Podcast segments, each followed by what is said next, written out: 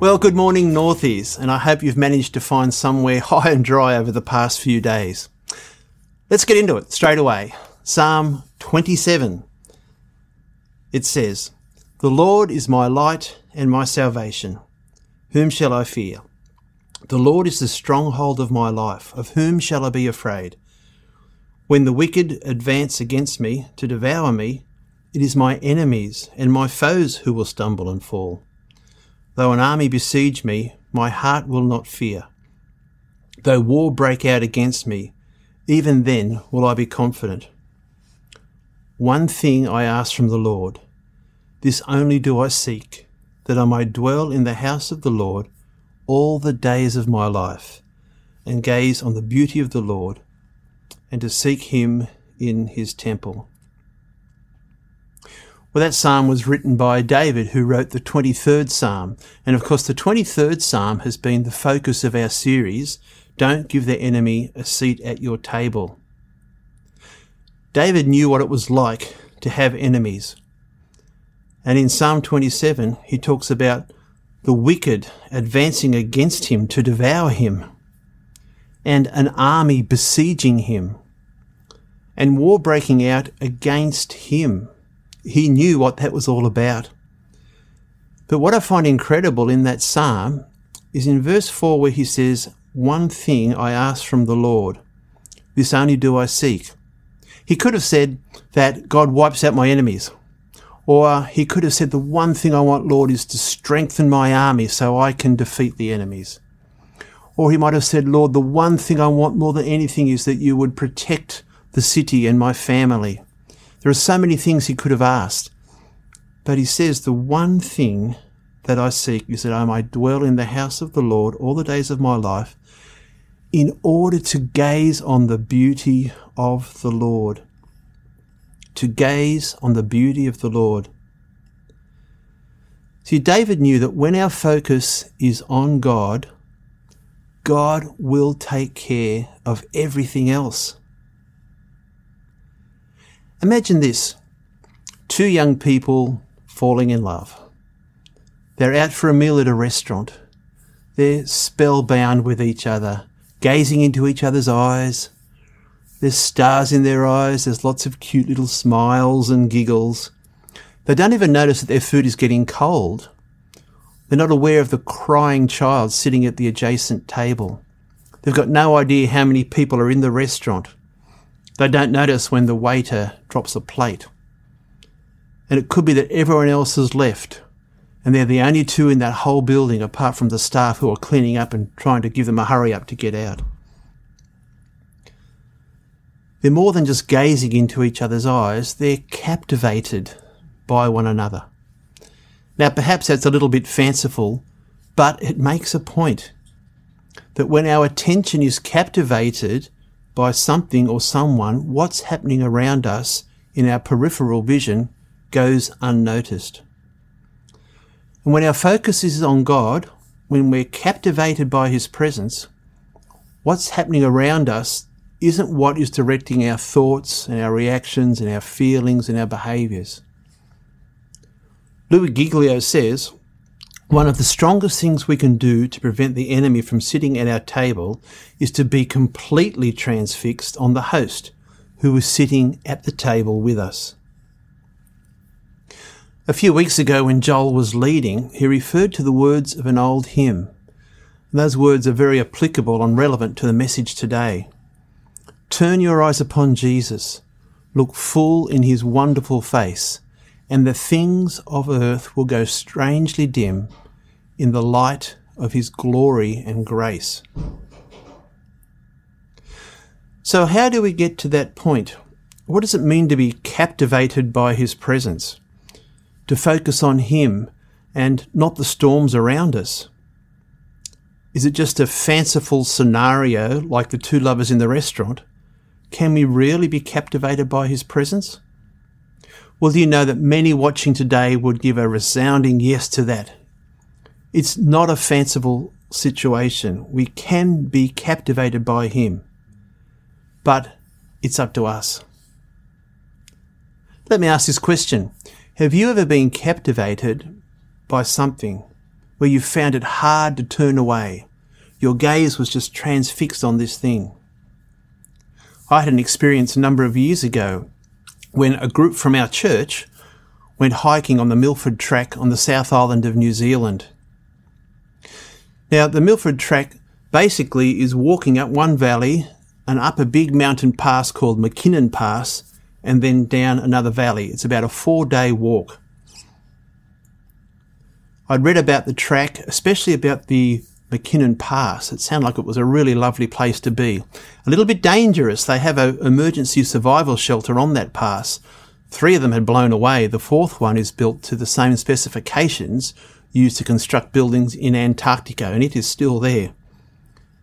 But when we climbed up to the top of Mackinnon Pass, it was the most amazing place, and it captivated me. The, the weather was perfect. The sky was blue, but there were fluffy white clouds. And even though the pass itself is high, there are mountain peaks that are higher, and there was snow on those mountain peaks around there. We could see views back down the long valley that we'd walked up for a few days, and we could see views down the valley that we were about to walk to continue our journey. It was really, really lovely. And maybe you've been captivated by something similar uh, out in nature, perhaps at a lookout or a mountain top or somewhere special. Or maybe even a sunrise or a sunset. Or perhaps inside at an art gallery at an incredible work of art or at a photographic exhibition. Maybe even captivated by a ballet.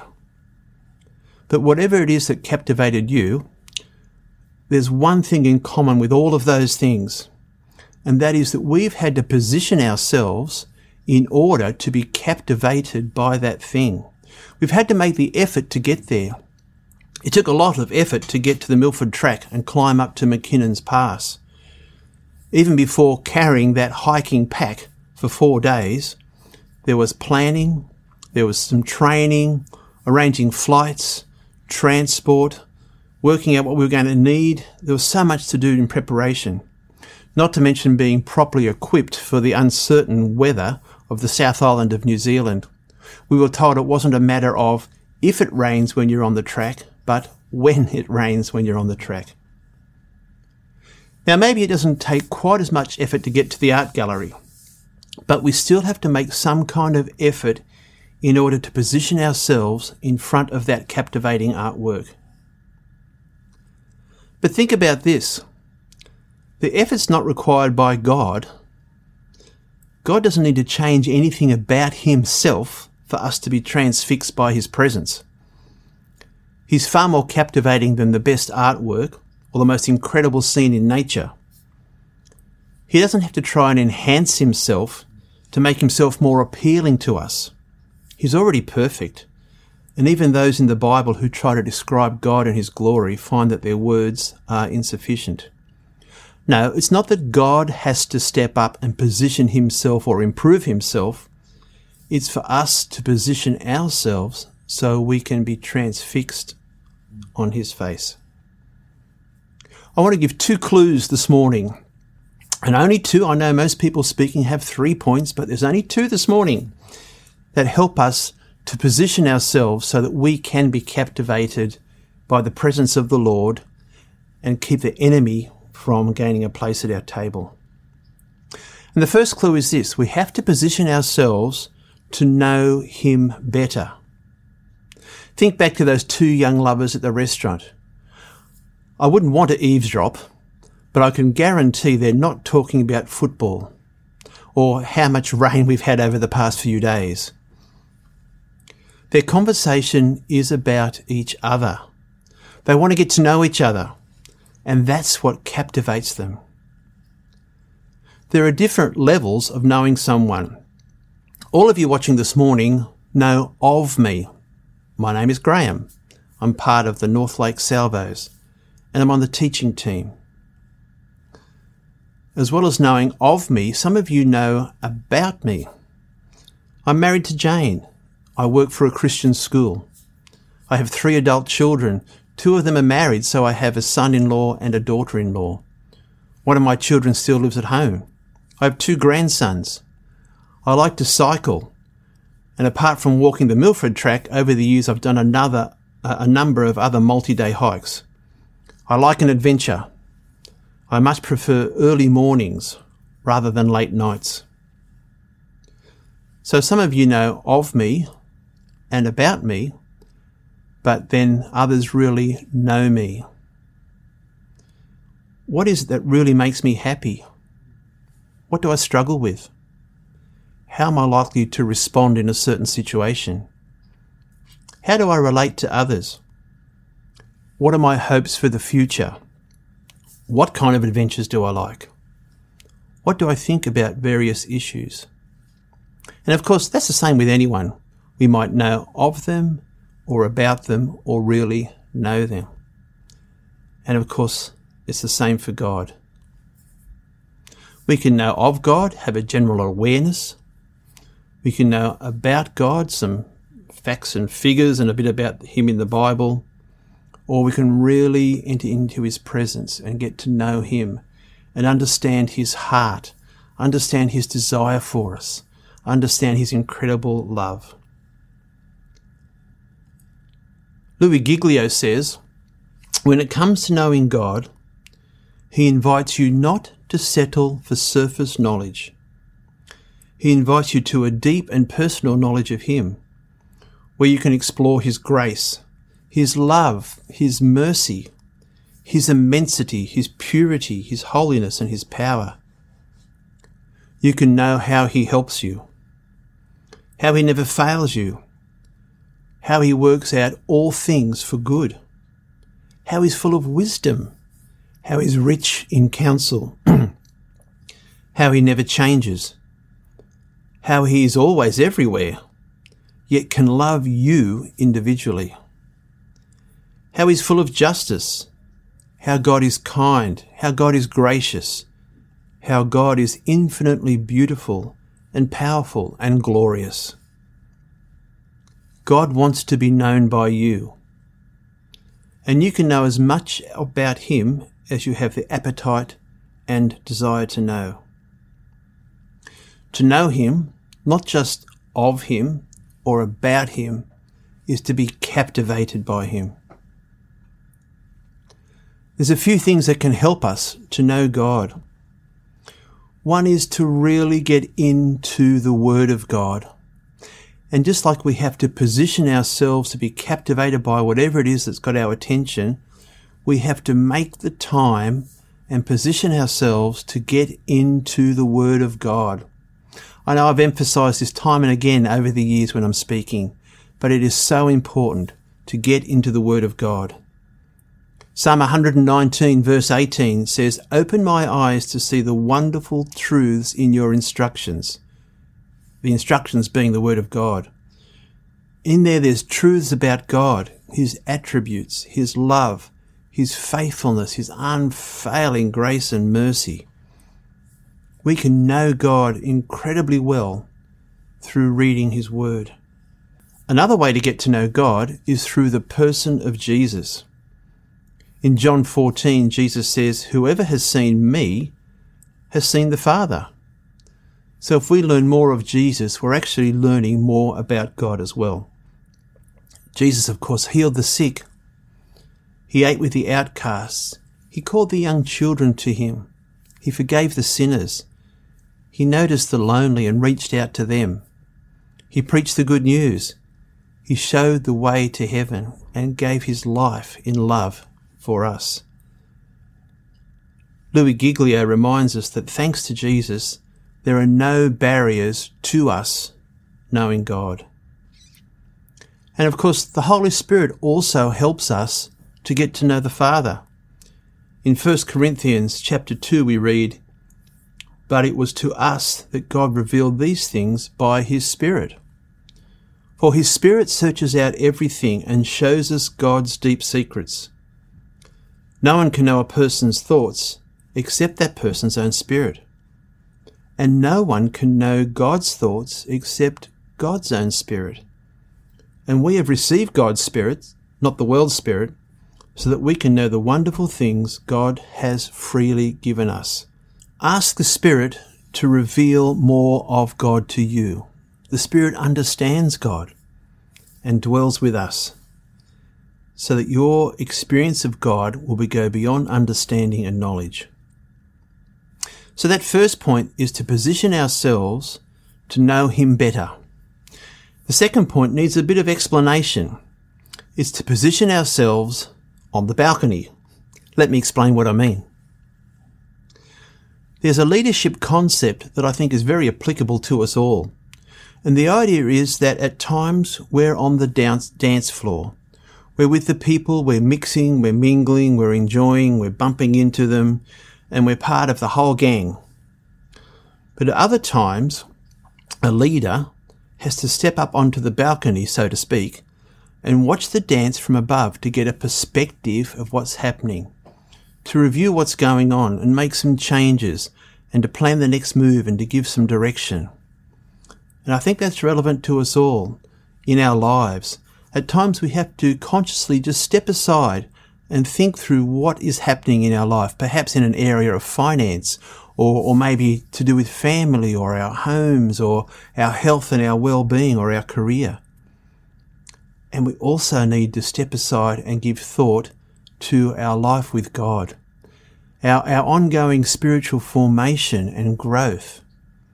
We need to think through that. And when we are, ask ourselves, how am I aware of God's presence? Because of course, God is always present.